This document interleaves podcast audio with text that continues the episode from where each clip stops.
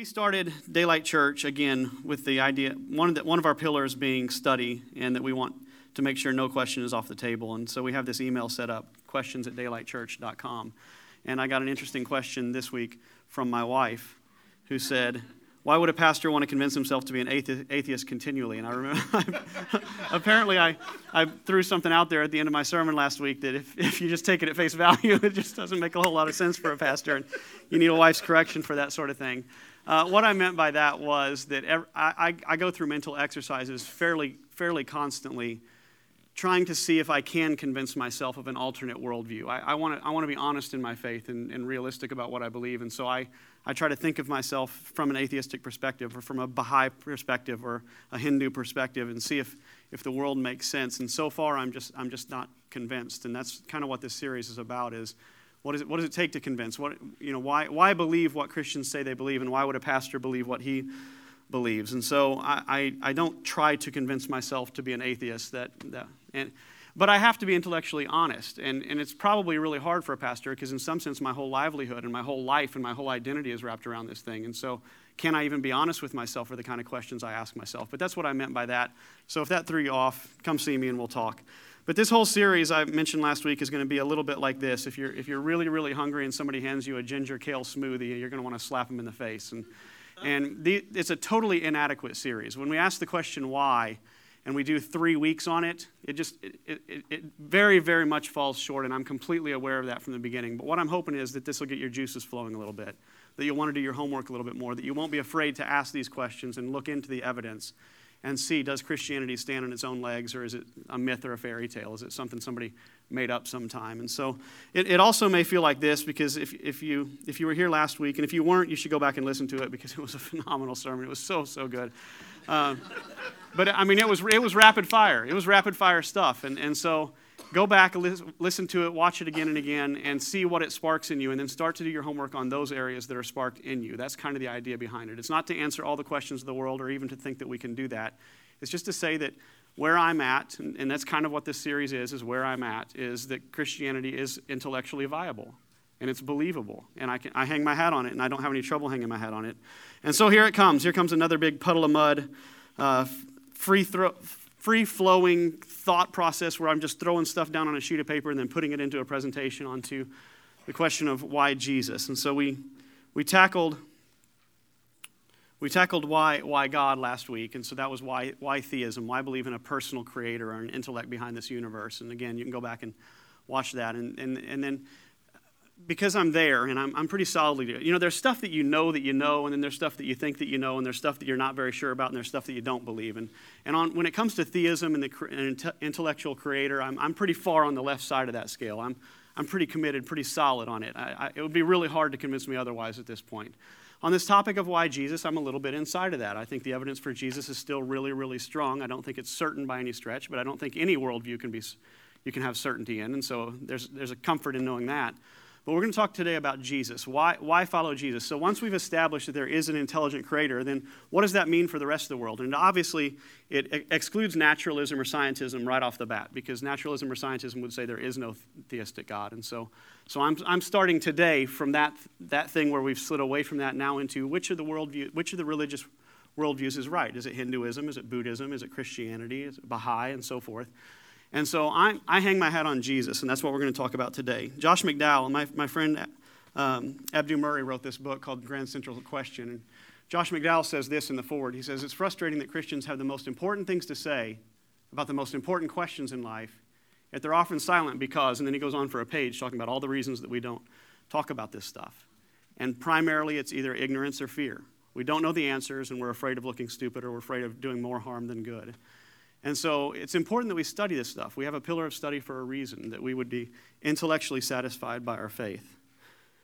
And so here we go, puddle of mud, here it comes. I was born in Danville, Illinois, raised in Paducah, Kentucky. And Paducah, at least at that time, I don't, I don't know where the Bible Belt boundaries are, but I would say is Bible Belt Central, Paducah, Kentucky. And I was raised in a Missouri Synod Lutheran church and went through confirmation. And so I grew up with a respect for the Bible, a respect for for the Christian church, a respect for pastors, and just kind of a, a worldview of Christianity in general. And so so I'm, I'm very honest about that. I, I don't have a story that I was once atheist or I was once Buddhist and now, now I'm a Christian. I, I, was, I was raised with Christianity at the forefront of my thought and looked into it. But I, I want to say at the beginning there's, there's a fallacy called the genetic fallacy. And people will say, so the genetic fallacy is the idea that you dismiss a claim due to its origin, that, that somehow Christianity would have more credibility coming from someone who converted to it rather than someone who was raised in it. And that's, that's backed up by the atheist Richard Dawkins, who says this He says, How thoughtful of God to arrange matters so that wherever you happen to be born,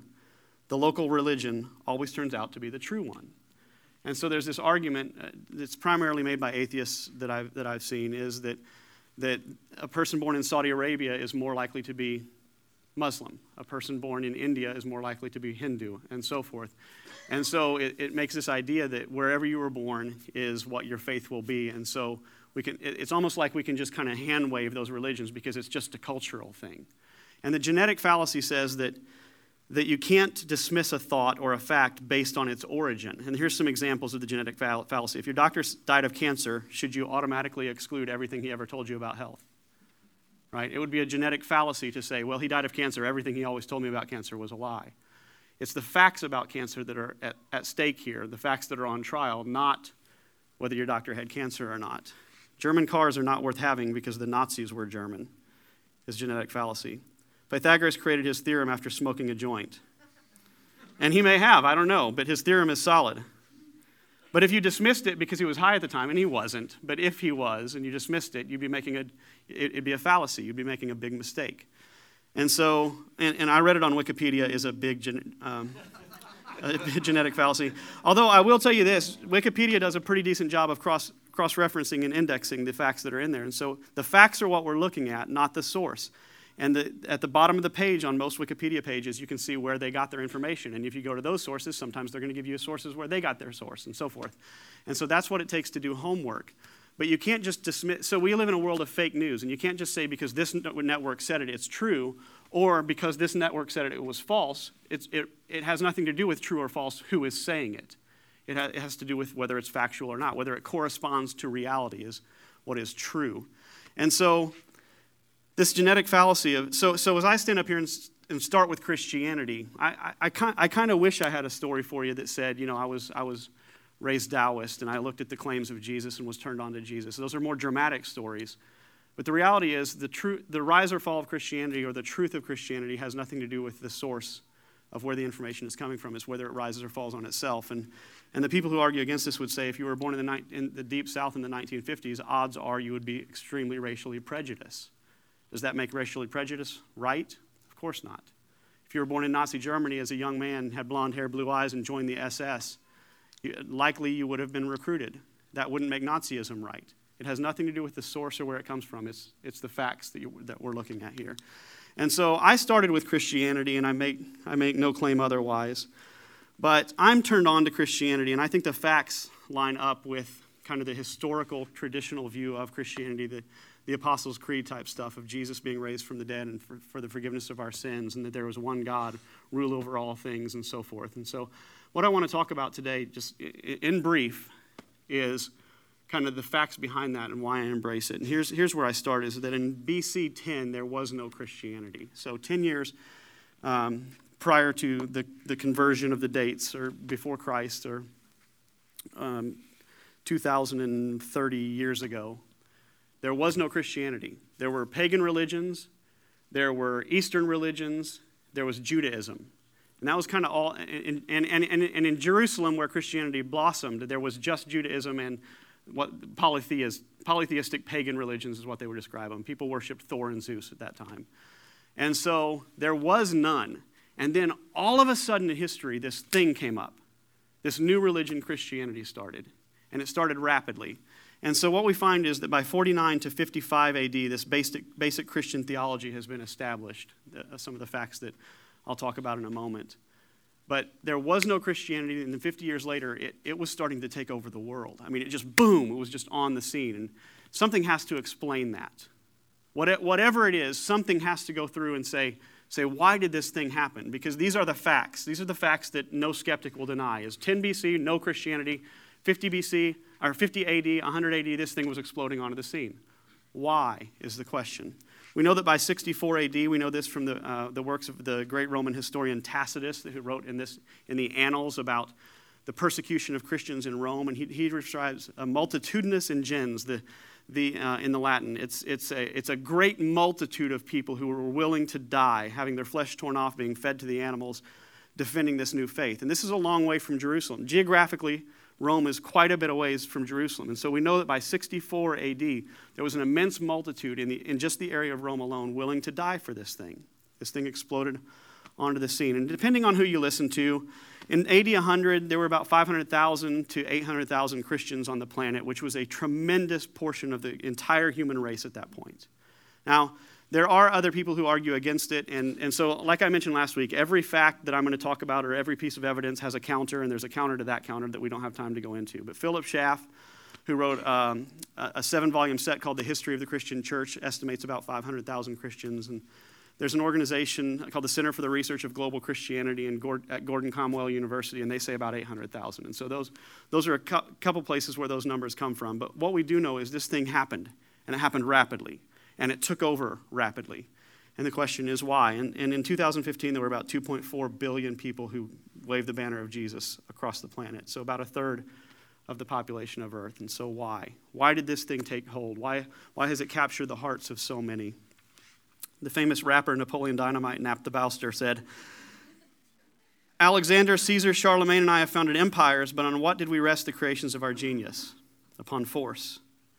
Jesus Christ founded his empire upon love, and at this hour, millions of men would die for him.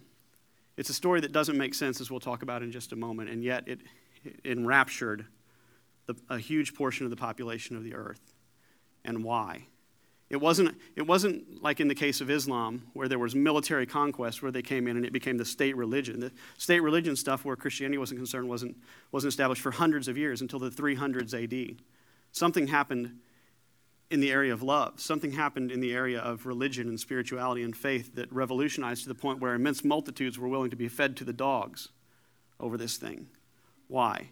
Gary Habermas and a, guy named Michael Licona, these are, these are a couple names you should read into if you're interested in this stuff, but they wrote a book called The Case for the Resurrection of Jesus Christ, and in it they established what they called the four plus one minimal facts. And so what they did is they, they studied every possible source they could get their hands on, skeptic and Christian alike, when it comes to the historicity of Jesus and, and, the rise of Christianity. And so they, they went into the world and said, let find every single source we can possibly find from anyone on this topic. And let's study them and see what they all agree on. Let's find the minimal facts. What are the, what are the facts they all agree on? And they studied them in French, English, and German, so three languages. And they studied skeptics and non skeptics alike. And when I was studying this stuff years ago, I used to do this professionally where I would go around and teach at conferences and do apologetic seminars and such. And the apologetics even have shifted in the time that I've been pastoring Daylight Church because they used to have the four plus one minimal facts, four facts that nearly every scholar agrees with, and one that about 75% of them. Now they have what they call the six minimal facts. So they've been learning over the last five years, and I'm learning as we go along. And so here's the six minimal facts that they've studied. So these are so skeptics and non-skeptics. If they're historians that have any kind of credentials at all, the next slide that I'm going to show you, these six steps or these six facts, are the ones they all across the board agree on. Number one is that Jesus died by crucifixion under Pontius Pilate. This automatically, right off the top, and this, this is an argument by authority. It's not a great argument, but the argument by authority leads into the study, and I think the study is sound. And so all the scholars basically say Jesus died by crucifixion, which wipes the slate clean or wipes the table clean of any Christ myth theories that Christ never existed. You can't be a scholar in good standing and believe that stuff, basically, is what it comes down to. Uh, number two, that Jesus' tomb was found empty. Number three, that his disciples believed that they saw him as the risen Christ. Now, notice this doesn't say that, that all the scholars agree that he was the risen Christ. It says they all agree that his disciples believed they saw the risen Christ. Number four, the skeptic and persecutor of Christians, Paul was converted to Christianity. Five, the skeptic James was converted to Christianity. This, used, this minimal fact used to say the skeptic James, brother of Jesus, converted to Christianity. Now there's some question as to whether, which James they're talking about, and there's a couple different candidates. But somebody who was a, a, a leader of the early church was, a, was a, a skeptic that was converted, and his name was James, and they all agree on this. And then finally, that early Christian belief and proclamation of the resurrection was central to Christianity. And so this wasn't a later thing that developed hundreds of years later, the idea of the resurrection. It's, scholars across the board recognize that this thing, this was what it was founded on from the beginning. When this explosion occurred of people, people willing to die, being fed to the dogs in the arena, it was around the idea of a resurrected dead man from the very beginning. And so, when you take all these facts, so when you, when you start where, where I'm at, is when you start at the foundation, is there is an intelligent, involved creator. Now, what do you do with that information? Well, when you tie that into here's some facts about a risen, a, a, a, proclaimed risen dead man that revolutionized the planet, I think, I think the two are, are, are worth putting next to each other and see if the whole thing makes sense. We talked about a cumulative case for Christianity last week, and now things start to come into focus. Is there was a God who was personal, and now to me it starts to look like he's involved in human history through the person of Jesus. And, and again, we don't have 18 weeks to talk about this stuff, but something in history happened that was revolutionary, and still, that tidal wave is still rolling today. It's important to mention that the scriptures here are worth including, and they are included. So, what I mean by that is, when, when it comes to the Bible, you're going to have this scale of people and how, how a scholar will approach it. And a scholar on one end of the spectrum would say that it was an uninspired work. It's just, it's, it's, it's, it's of historical interest, but there's nothing supernatural or there's no God, there's no God breathed where the Bible is concerned. And then on the other end, you've got what they call plenary verbal inspiration of Scripture, which is kind of a dictation theory on Scripture where God spoke each word to the author and he wrote it down. And so what you have is literally the words of God on the page. And then you've got all kinds of scholars all the way in between. And then you've got the people even further right of that that say, I read the King James Version just like the version Jesus read. And you got all kinds of people where the spectrum is concerned. But some people want to disclude the Bible completely from this conversation. And to me, that's like going to my house. Uh, let's say, let's say my wife and I are dead and we're long dead. We're, we're 50 years dead, and you go through to my kid's attic and you find all our stuff, right? And you find a box full of, full of things. Maybe you find my old computer. There's all kinds of things that you find about us. And one of the things you find is a box of love notes between the two of us. And this box does exist, and so it's good. But, but let's say you find this, this box, and in it, it, it, talks about our love for one another and why we love each other. And, you know, there's some of our pre marriage stuff where we're really flirting with each other and such. And you could learn a lot about us. But what if there was something strange in there that didn't line up with our character or didn't line up with your perception of reality, right? Let's say at some point in there we talk about the adopted child that we sent off to Thailand and now, is now living in Thailand. And this is a fact that none of our friends knew about, right? You read it and you think, well, that doesn't line up with the history that I knew. Or, or even worse, there's, there's, something, there's something supernatural in there where I talk about getting in the shower without getting wet. Or, you know, just something, something bonkers, right? Now, you're going to start to take these pieces and you may reject the fact that I got in the shower without getting wet, and rightly so. But what you can't reject is the fact that I wrote a letter to my wife about getting in the shower without getting wet. That's what you can't do. And that's what people want to do with the Bible is they want to they want to say I don't believe the supernatural elements of the Bible. Therefore the Bible is just not worthy of my time or consideration at all. And that doesn't work because now you're, re- you're rejecting what the people believe, not necessarily what the facts are, but you're, you're saying what the people believed. And you can study the facts about what they believed, not the beliefs themselves. If any of that makes sense. And by doing this, you learn a tremendous about, about, amount about the rise and fall of Christianity, whether you allow the supernatural elements or not. And here's what you find when I say, when I say that uh, the scriptures are, are worth including an R, you'll find that in, in these arguments that are anti Bible, so if you get a Christian and an atheist or a Christian and a Muslim facing off on a stage in front of people and they start talking about the Bible, um, the atheist or the Muslim is going to say, Yeah, but your Bible says, yeah, but your Bible says, and there's this cherry picking process that occurs. They, they, they, they hold on to the parts that they feel like work with their argument and they let go of the others. And I'm saying, no matter how you treat the Bible, you're going to learn real quickly that there was this explosion of Christianity and it occurred because they worshiped a risen Savior. Now, whether he was risen or not, that's, that's not established yet. But what is established is lots and lots of people believed this thing early on, and you have to ask yourself, why? Why would they abandon faiths that they've held for years, that their families have held for centuries, for this radical, revolutionary new faith that they're willing to die for? I think it's an important question to ask and one that I think about quite a bit. And that's a picture of our love notes. So if you if you open one of my favorite passages in all of Scripture is at the beginning of the Gospel of Luke, and Luke Luke was a physician, he was a doctor, and he he basically set out to there was this guy called Theophilus that he refers to in this passage as the most excellent Theophilus, which is the greatest name of all time in my opinion. I want that on a T-shirt. But he says, and as much as many of you, so this is the first four verses of, uh, I think it's first four of, of the Gospel of Luke. And so Luke's writing a letter to this guy, Theophilus, whose name you see in the bottom right corner. As much as many have undertaken to compile a narrative of the things that have been accomplished among us, notice that. He says, I'm writing about the stuff that happened in front of us. He says, it happened with our friends, it happened with our companions. He says, I'm telling you about what, what we have seen.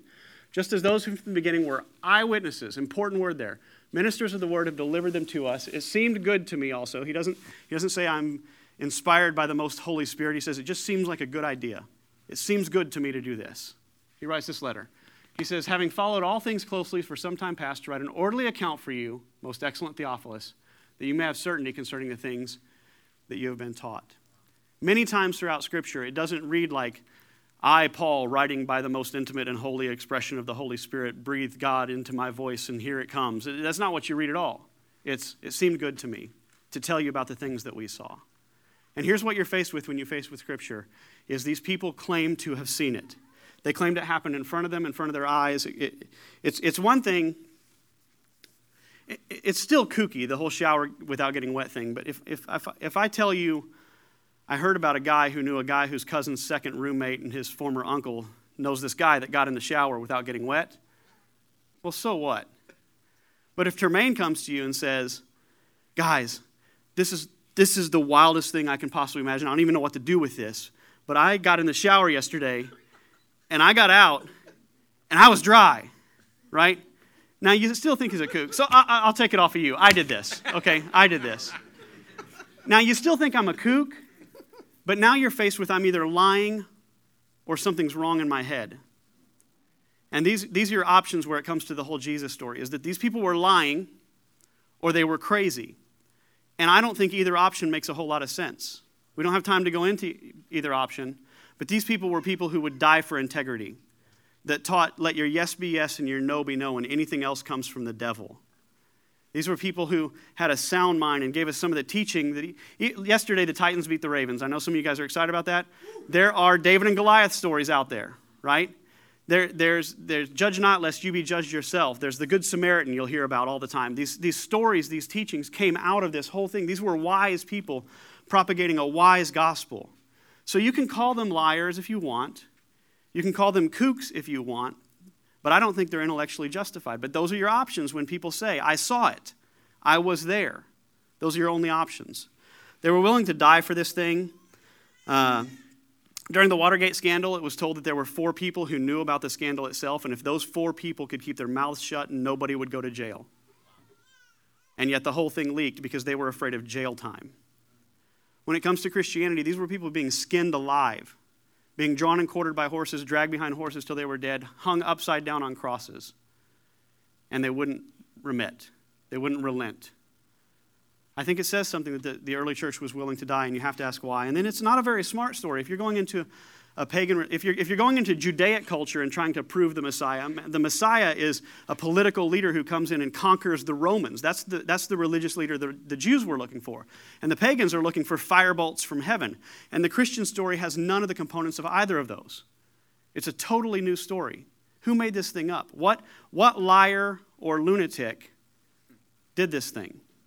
It's a hard sell, in my opinion. So, I'm sold on Christianity, man. I got to fly. I got four minutes and I've got 30 minutes worth of material here. Here we go.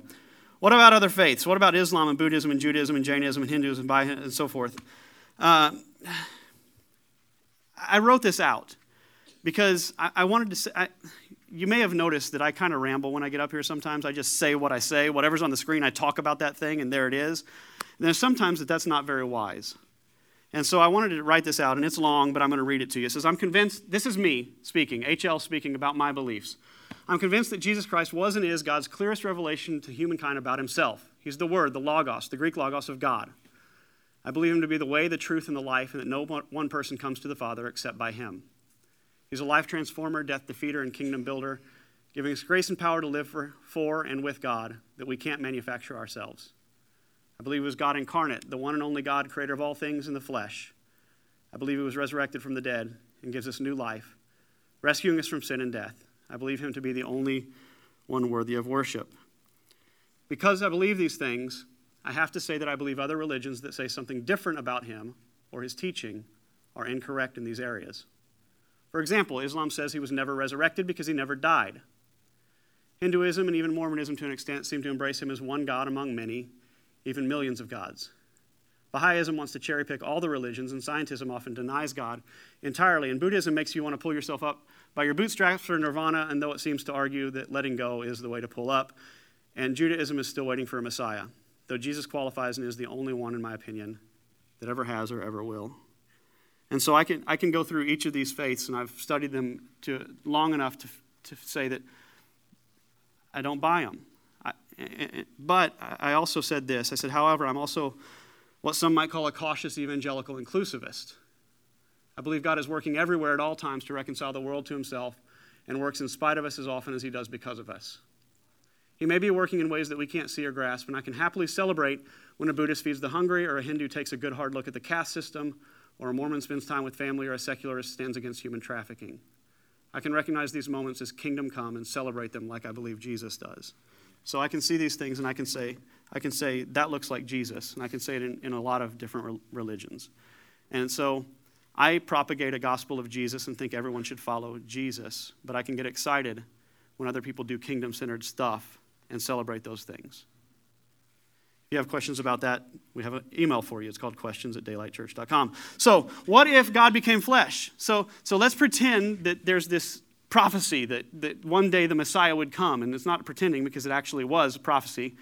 And he was supposed to come and reveal God to mankind. What would we expect out of this supposed Messiah? Well, we would expect him to be predictable and surprising. You would expect whoever this man was or woman was, you would expect them there, would be something different about them, so you could predict that, that they would stand out some way, or that their teachings would be exceptional, or that their miracle working power would show up. But then you'd also expect that if God is God and God becomes a man or a woman, that, there would be, there'd be stuff you don't understand. If you can wrap your head around it, it ain't God. And Jesus was those, was both of those. He was revealing and mysterious. He was challenging and understanding. So he pushed people to their core to see change in their lives all carrying the mantle of mercy and forgiveness and complete understanding. He gets it. He's like you, He knows you. And then he's anthropic, powerful, wise, confusing, and fulfilling. And I don't have time to go through all of those, so we can talk about that later. But here's the good news is that God did become flesh. And now death is defeated, and fear is destroyed, and hope is grounded, and love has come. And here I say all that to say, on the last slide, I said you expect him to be challenging, mysterious, powerful, wise, confusing, and fulfilling. And I can say personally, I find the teachings of Jesus to be greatly satisfying. All my biggest questions in life, Jesus seems to come in and make sense of them. Death is defeated, fear is destroyed, hope is grounded, love has arrived.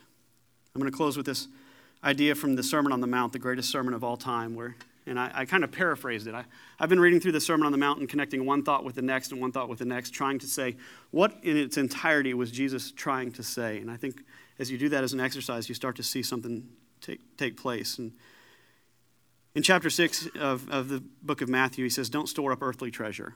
That's not where it's at.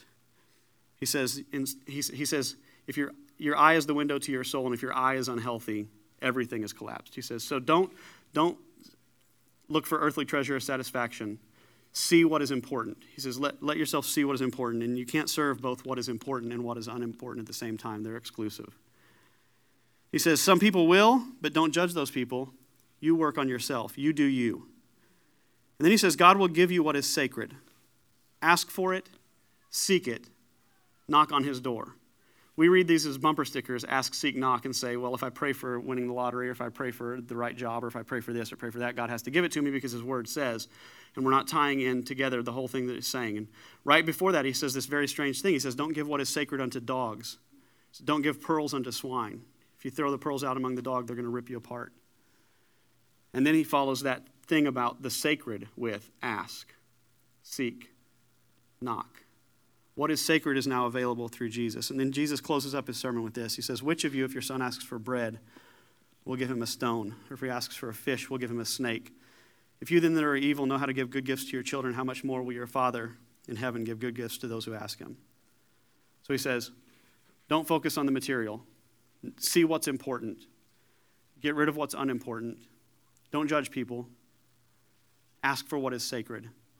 And then he says this He says, Ask God, and he will give it to you because he's good. And then he summarizes everything in this one little passage right below that. He says, So, so, so, I've said all this.